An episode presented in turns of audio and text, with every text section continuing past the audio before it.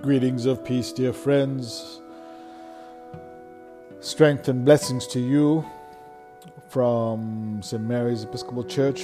This is Lester McKenzie. I'm the rector of St. Mary's.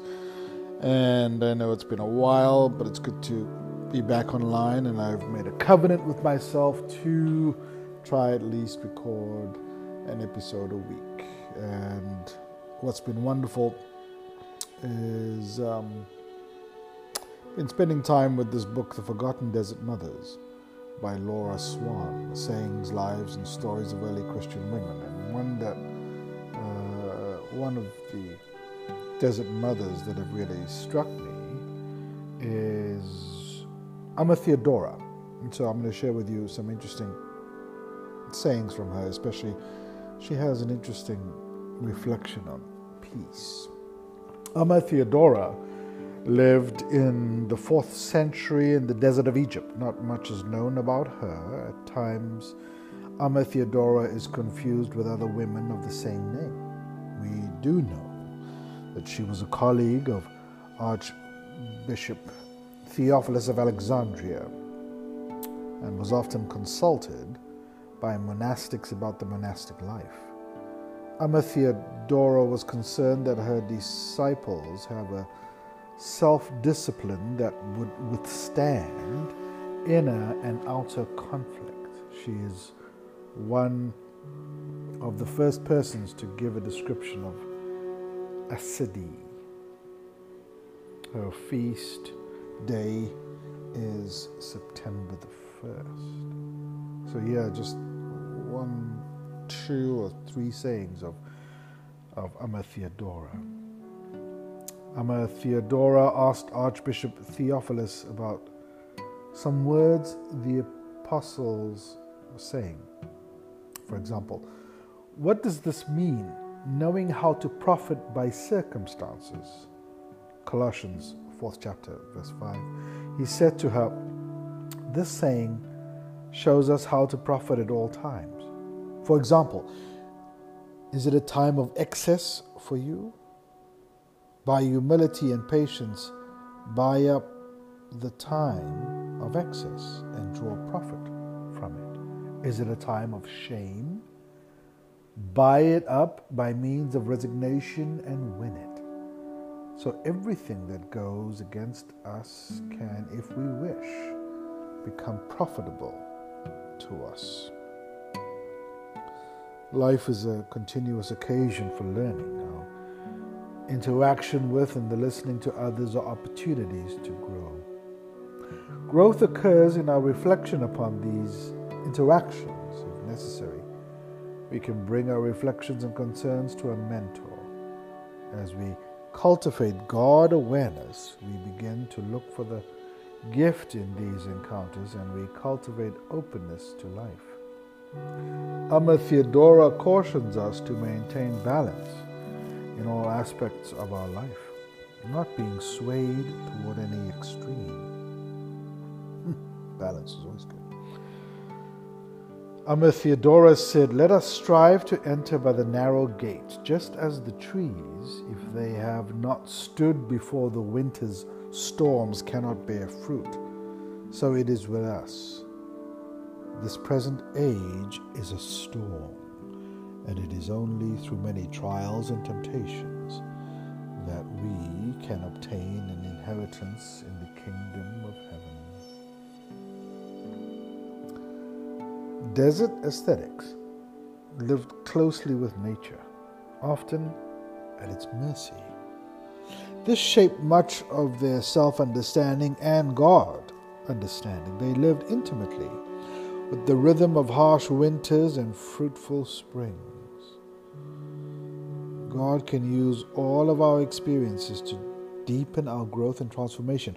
A winter's storm is no indication that God has deserted us. Rather, these seasons, as we reflectively respond to God's presence in the midst of them, become a test of our commitment to stand firm.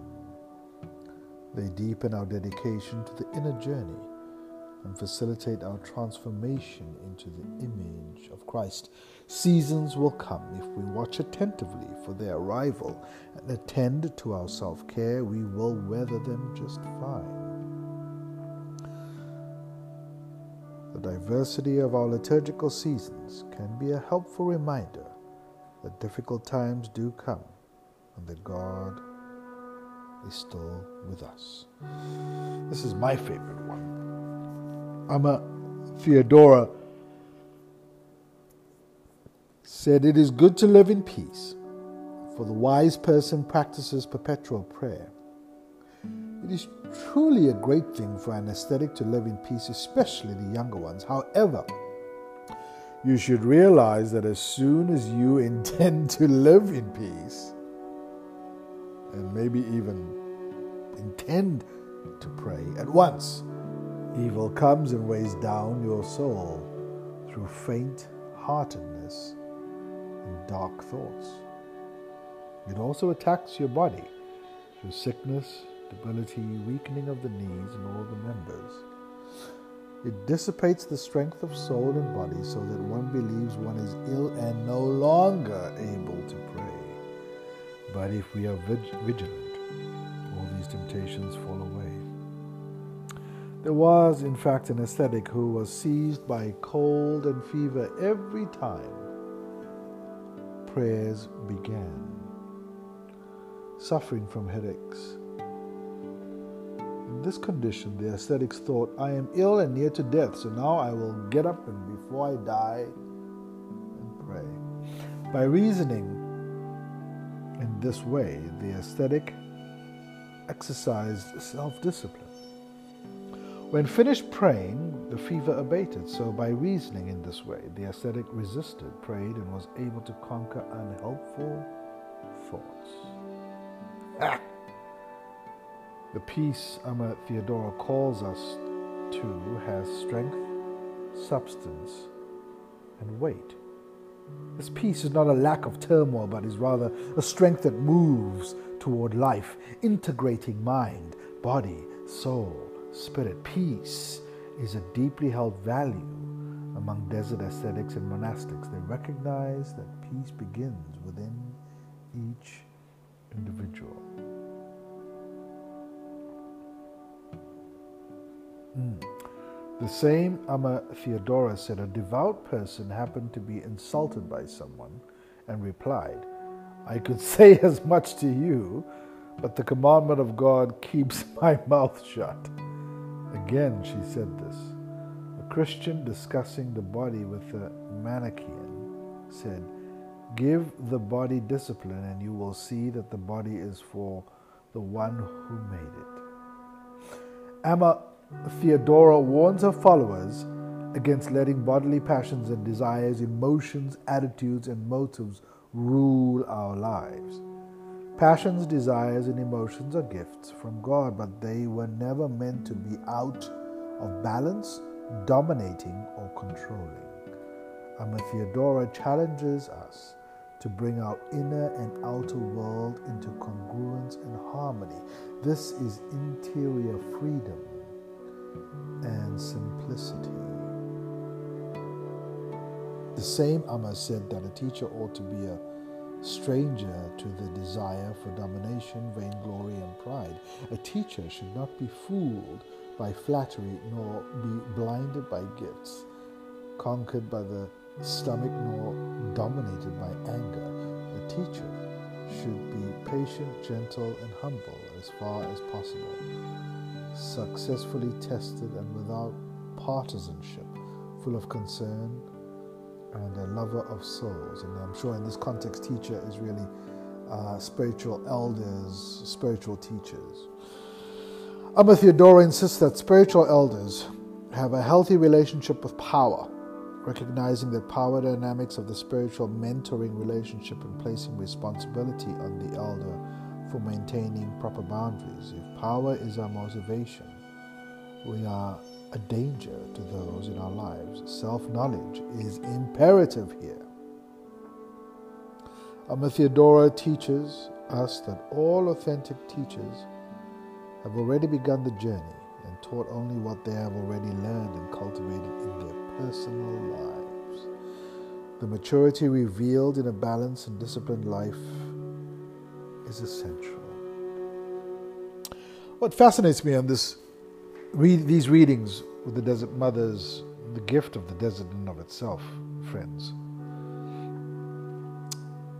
they show us a life and that life too fast paced and cluttered is not is empty.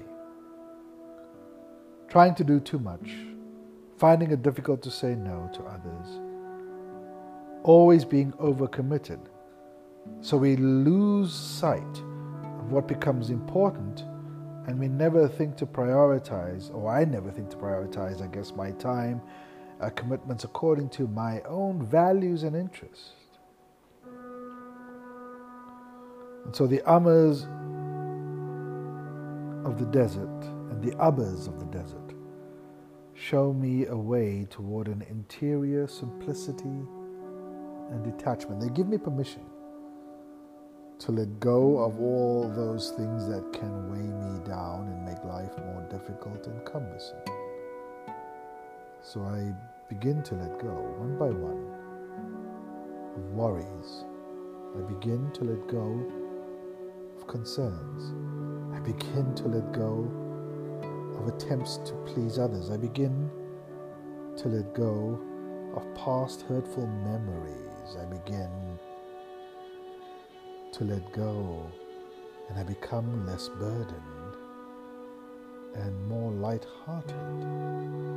And it is this freedom that I, I think I discovered through the Ammas and the Abbas this freedom that comes with detachment. Again, attachment is placing distorted importance on material goods, successful careers, reputation, relationships. While these things are not bad in of themselves, they can weigh us down and make life far too complex when we can, or at least I know, when I can easily confuse my truest self my being with one of these externals, that's when it begins to make life complicated. And it is only when I have, or we have, the inner vision of true possibilities of freedom. It is hard work to let go of all that we think we need to grasp of all that holds and possesses our hearts. And the risk is in trusting the process of our inner journey. There is deep risk in change and transformation. What helps us? What helps me move deeper toward freedom? Where is strength needed? What parts of me yearn to be satisfied by God? Where am I feeding substitutes to the yearning for God? Are we able to, am I able to hold my surroundings non possessively and in freedom? So I am not distracted. So, am I doing over being? Blessings to you on this journey. Thank you for taking this journey with me. Thank you for listening. And feel free to send me any comments on other things you might like to learn. I'm going to go deeper with the Desert Mothers. Um, and know that all of this takes patience. So be patient with yourself. Be patient with those around you. And may you feel the presence of God during this time blessing of God during this time of uncertainty. Until next week, friends, I am an optimist because I'm alive, says said by the great Jimmy Baldwin. Stay safe, stay healthy.